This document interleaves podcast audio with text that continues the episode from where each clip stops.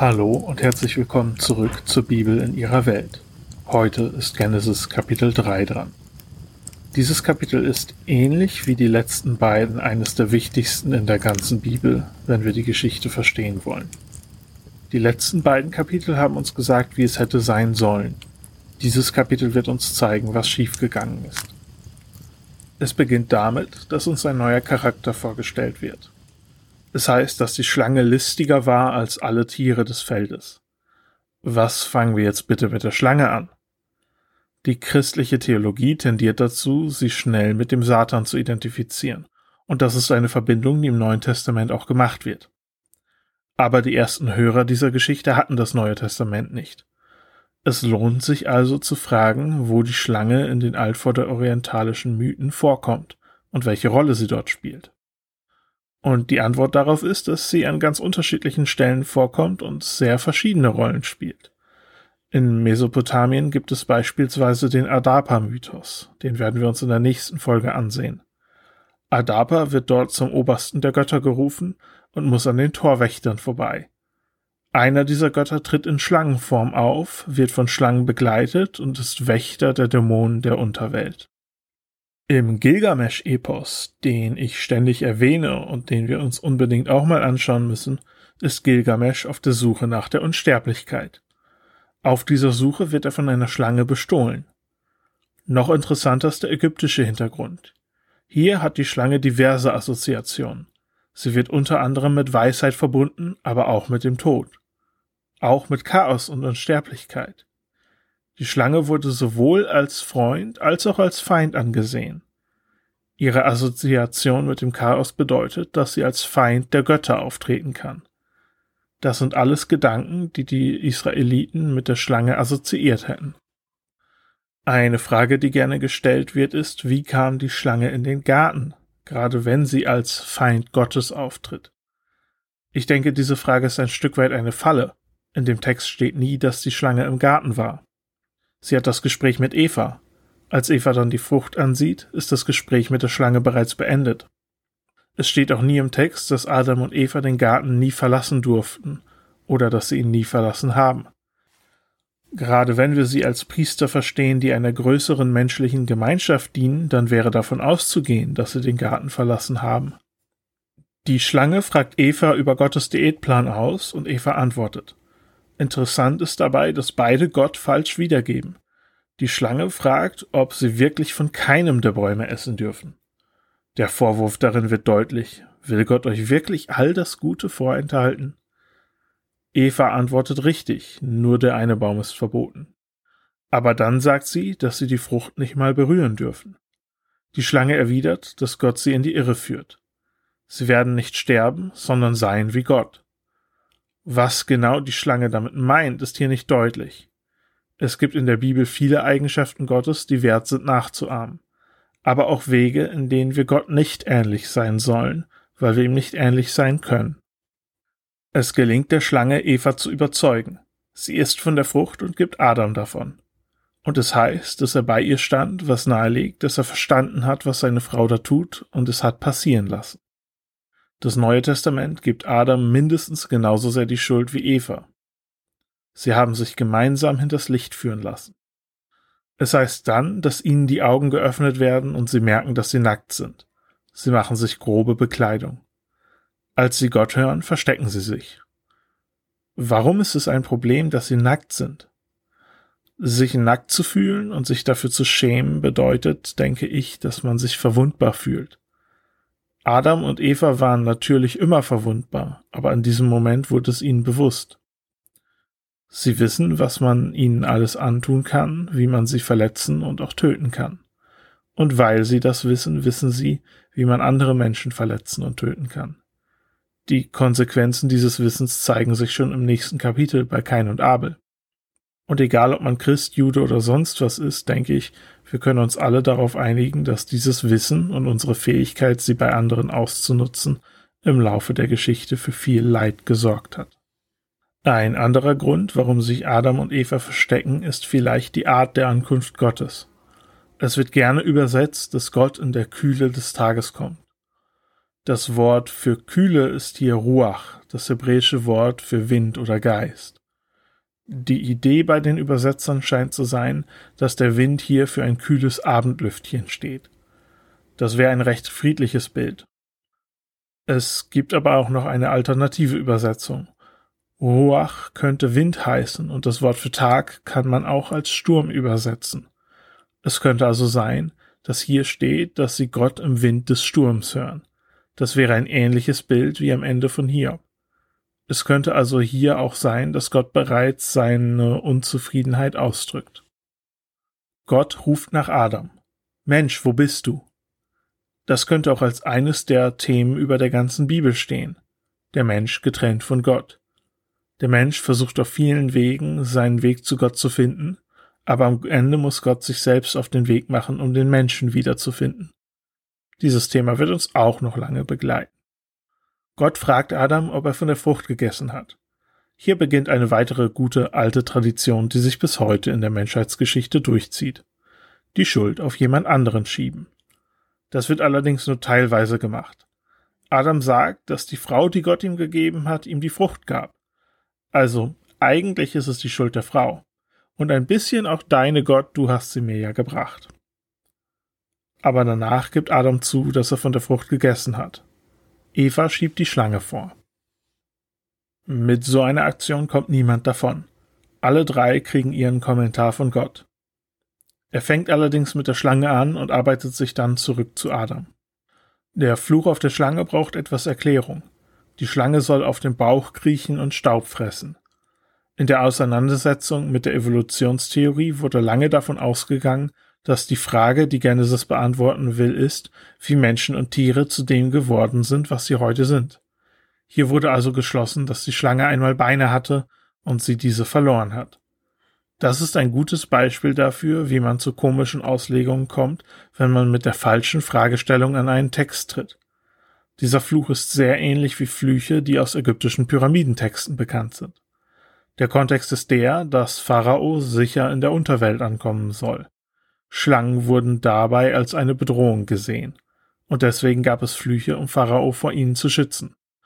Das Bild, das hier verwendet wird, ist eine Schlange, die auf dem Boden liegt im Vergleich zu einer Schlange, die sich aufrichtet. Eine Schlange im Angriffs- oder Verteidigungsmodus richtet sich auf. Eine Schlange, die einfach auf dem Bauch liegt, ist harmlos. Dann heißt es, dass es Krieg zwischen ihr und der Frau geben wird.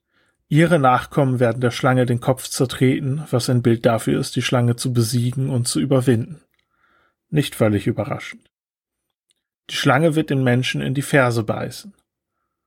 Es ist jetzt so, dass nicht alle Schlangen giftig sind, aber Schlangen ohne Gift wurden damals nicht als aggressiv betrachtet.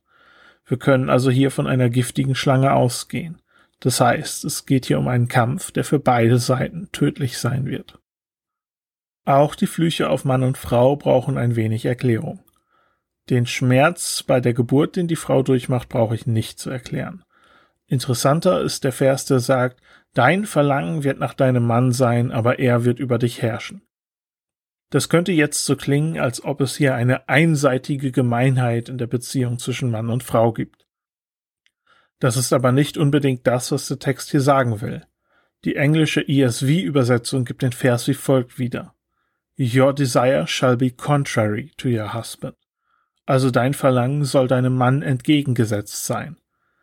Das Wort, das hier für Verlangen verwendet wird, gibt es nur noch ein einziges weiteres Mal im Alten Testament, nämlich gleich im nächsten Kapitel. Dort sagt Gott zu Kain, wenn du aber nichts Gutes tust, so lauert die Sünde vor der Tür und ihr Verlangen ist auf dich gerichtet. Das Wort Verlangen ist hier dasselbe wie in unserem Kapitel. Und was auch immer diese personifizierte Sünde genau mit Kain vorhat, es kann nichts Gutes sein. Dasselbe gilt hier scheinbar auch für das Verlangen der Frau. Es stellt sich noch die Frage, ob das eine Beschreibung von dem ist, was passieren wird, oder eine Vorschrift von dem, was passieren soll. Sagt Gott hier, dass der Mann über die Frau herrschen soll? Diese Verse sind zum Beispiel in der Vergangenheit dafür verwendet worden, um Frauen das Wahlrecht zu verweigern. Es ist aber, glaube ich, inzwischen weithin akzeptiert, dass es eine tragische Beschreibung von dem ist, was passieren wird und nicht eine gute Vorschrift über das, was passieren soll. Für diejenigen, die meinen, dass es eine Vorschrift ist, wenn das so ist, dann sollte, denke ich, alles als Vorschrift bezeichnet werden. Also nicht nur, dass der Mann über die Frau herrschen soll, sondern auch, dass die Frau sich dagegen wehrt. Ich überlege gerade, wie eine Ehe funktionieren würde, die auf dieser Theologie aufgebaut ist, und ich denke, ich werde es nicht ausprobieren. Es wird hier also eine Art Geschlechterkrieg vorhergesagt. Und es wird gedeutet, dass der Mann für gewöhnlich die Oberhand haben wird. Ich denke, das hat einen einfachen Grund. Männer sind im Durchschnitt größer und stärker als Frauen. Und damals gab es halt noch keine Gentlemen. Frauen sind übrigens im Durchschnitt verbal schneller als Männer. Und so wie ich das sehe, nutzt jedes Geschlecht von Natur aus die Waffen, die es zur Verfügung hat. Das Ideal ist natürlich, diesen Kampf zu vermeiden und zu einer gemeinsamen Harmonie zu finden. Wie gesagt, dieser Vers beschreibt, was passieren wird, nicht was passieren soll. Adams Fluch beschreibt die Mühe an der Arbeit. Es fällt auf, dass die Arbeit selbst nicht der Fluch ist, die gab es vorher schon. Es ist die Mühe und die Qual, mit der der Mensch um sein Überleben kämpfen muss. Adam und Eva werden dann aus Eden ausgeschlossen. Die Trennung zwischen Menschen und Gott beginnt hier und damit auch das Thema der langen Suche von Mensch nach Gott und von Gott nach Mensch. Es beginnt hier auch ein Muster, das sich durch Genesis zieht. Es gibt eine Sünde und ein Urteil darüber, aber vor der Vollstreckung des Urteils gibt es einen Gnadenmoment. In diesem Fall macht Gott Kleidung für Adam und Eva. Er hilft ihnen also, mit ihrem Nacktheitsproblem klarzukommen. Es gibt zwei Sachen, die wir jetzt noch machen müssen. Nämlich einmal einen Vergleich mit ähnlichen Stories aus dem altvorderen Orient. Und dann müssen wir einmal auswerten, was hier passiert ist und ein anderes Konzept besprechen, das uns durch den ganzen Podcast begleiten wird. Sünde. Also, fangen wir an mit dem Vergleich mit anderen Stories. In Mesopotamien gibt es mehrere Geschichten von Menschen, die danach gesucht haben, wie Gott zu sein. Zwei der wichtigsten sind Adapa und Gilgamesch, die ich heute schon erwähnt habe. Beide wollen sein wie die Götter und beide suchen nach der Unsterblichkeit. Beide scheitern, weil sie die Nahrung, die dazu notwendig ist, nicht essen. In Genesis 3 sind die Elemente auch alle da, aber anders angeordnet.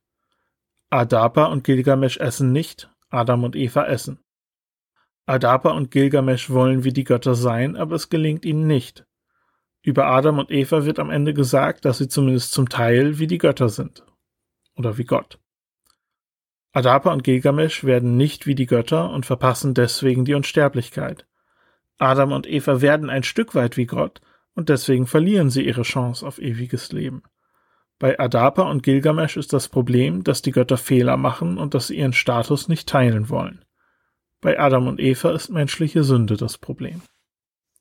Und wo wir gerade bei dem Stichwort sind, was bedeutet das Wort Sünde hier?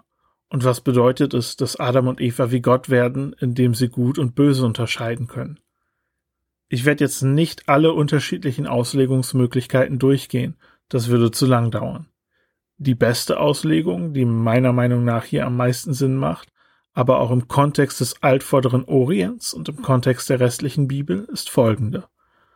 Adam und Eva machen sich selbst zur Quelle von Ordnung. Sie wollen selbst entscheiden, was gut und was schlecht ist und lehnen damit Gottes Ordnung ab. Damit haben wir Menschen das Gewicht dieser Welt aber auch auf unsere eigenen Schultern geladen. Und ein sehr großer Teil menschlicher Aktivität ist der Versuch, Ordnung in das Chaos zu bringen. Das ist ja interessanterweise auch unsere Bestimmung nach Genesis. Nur halt nicht auf eigene Faust, nicht einfach unsere eigene Ordnung sondern wir Menschen hätten von Gott lernen sollen. Das ist zumindest, wie ich diesen Text verstehe. Der Mensch nimmt praktisch Gottes Stelle ein. Dieses Verhalten nennt die Bibel Sünde. Dieser Begriff klingt etwas mittelalterlich und wird im Alltag heutzutage selten verwendet. Im Projekt zu Hiob habe ich meistens Fehler gesagt, weil es den Gedanken ganz gut wiedergibt. Verfehlung wäre noch besser, aber ist auch schon wieder etwas altertümlich, und so spreche ich ja nicht. Das Wort bedeutet das Ziel verfehlen und würde zum Beispiel von einem Bogenschützen gebraucht werden, der vorbeischießt. Das verbindet uns wieder mit dem Gedanken der Ordnung. Gott hat dieses Universum mit einem Zweck, mit einem Ziel geschaffen. Wann immer Menschen an diesem Ziel vorbeileben, sündigen sie. Diese Konzipierung bedeutet zwei Sachen oder mindestens zwei Sachen. Eine Sünde muss nicht immer in böser Absicht geschehen. Und je nach Kontext können Sachen in einer Situation Sünde sein und in einer anderen nicht. Gott macht im Alten Testament zum Beispiel einen Bund mit den Israeliten, der durch Mose vermittelt wird. Dabei handelt es sich praktisch um einen Vertrag, den Gott mit den Israeliten abschließt. Und als Resultat davon dürfen sie kein Schweinefleisch essen. Ich, der ich kein Israelit bin, bin nicht Teil dieses Vertrages. Gott hat ihn mit einem bestimmten Volk zu einer bestimmten Zeit und für einen bestimmten Zweck geschlossen. Er ist nicht allgemeingültig für alle Zeit. Deswegen halten sich Christen heutzutage auch nicht an das Gesetz des Mose. Auch wenn es dort Befehle gibt, die allgemeingültig sind, wie zum Beispiel das Verbot gegen Mord. Ein letzter Gedanke noch. Wenn wir jetzt nachvollziehen, wie die Bibel historisch betrachtet wurde, dann werden wir auf jeden Fall immer wieder in die Nähe von Ideen kommen, die sich in der Kirchengeschichte eher als schlecht erwiesen haben. Und ich denke, es ist es wert, kurz anzuhalten und darüber nachzudenken, wann immer sowas passiert. Ich habe bisher viel mit dem Schema Chaos und Ordnung gearbeitet, und das ist auch das grundlegende Schema, aber ich würde zu jedem dieser Punkte noch eine Variante nennen. Die Variante zum Chaos ist Nicht-Ordnung oder man könnte auch Unordnung sagen. Der Unterschied zum Chaos ist, dass Nichtordnung eine zufällige, unbeabsichtigte Sache ist. Zum Beispiel ein Erdbeben. Chaos ist dagegen gezielt und beabsichtigt darauf gerichtet, gute Ordnung zu zerstören, wie zum Beispiel ein geplanter Mord. Ich werde diese Unterscheidung immer mal wieder rausholen, wenn sie nützlich ist. Nicht alles, was chaotisch ist, ist von irgendwem beabsichtigt. Es gibt Tragödien im Leben und dann gibt es Boshaftigkeit. Die Variante zur Ordnung nenne ich tyrannische Ordnung. Das Urbild von tyrannischer Ordnung in der Bibel ist die Sklaverei in Ägypten, aber auch im Exil unter den Babyloniern und unter der Herrschaft der Römer sehen wir eine ganze Menge davon. Tyrannische Ordnung entsteht da, wo der Mensch seine eigene Ordnung ohne Rücksicht auf Verluste durchsetzen will, und sie ist nicht besser als Chaos. Und hier stoßen wir auf die dumme Idee aus der Theologiegeschichte, die ich angedeutet hatte. Ich habe gesagt, dass es eine göttliche Ordnung gibt und dass Sünde darauf zurückzuführen ist, dass wir als Menschen davon abgewichen sind. Es gab jetzt während der Kirchengeschichte und auch in der Bibel immer wieder Zeloten, die meinten, dass sie alles wieder in Ordnung bringen können, wenn sie anderen ihr Verständnis von göttlicher Ordnung aufzwingen, notfalls mit Gewalt. Solches Verhalten führt immer und ohne Ausnahme zu tyrannischer Ordnung, und die Bibel als Ganzes und besonders Jesus selbst stellen sich sehr vehement dagegen. Es scheint Teil der göttlichen Ordnung zu sein, dass sie anderen nicht aufgezwungen werden kann. Ich hoffe, mit dieser Betonung können wir ein paar Missverständnisse vermeiden. Damit sind wir auch fertig für heute. Beim nächsten Mal geht es weiter mit einer Folge zur Umwelt der Bibel. Danach machen wir gleich weiter im Programm mit den Brüdern Kain und Abel. Ich bedanke mich mal wieder fürs Zuhören. Wenn dir der Podcast gefällt, dann freue ich mich über eine gute Bewertung oder wenn du ihn weiterempfiehlst. Vielen Dank und bis zum nächsten Mal.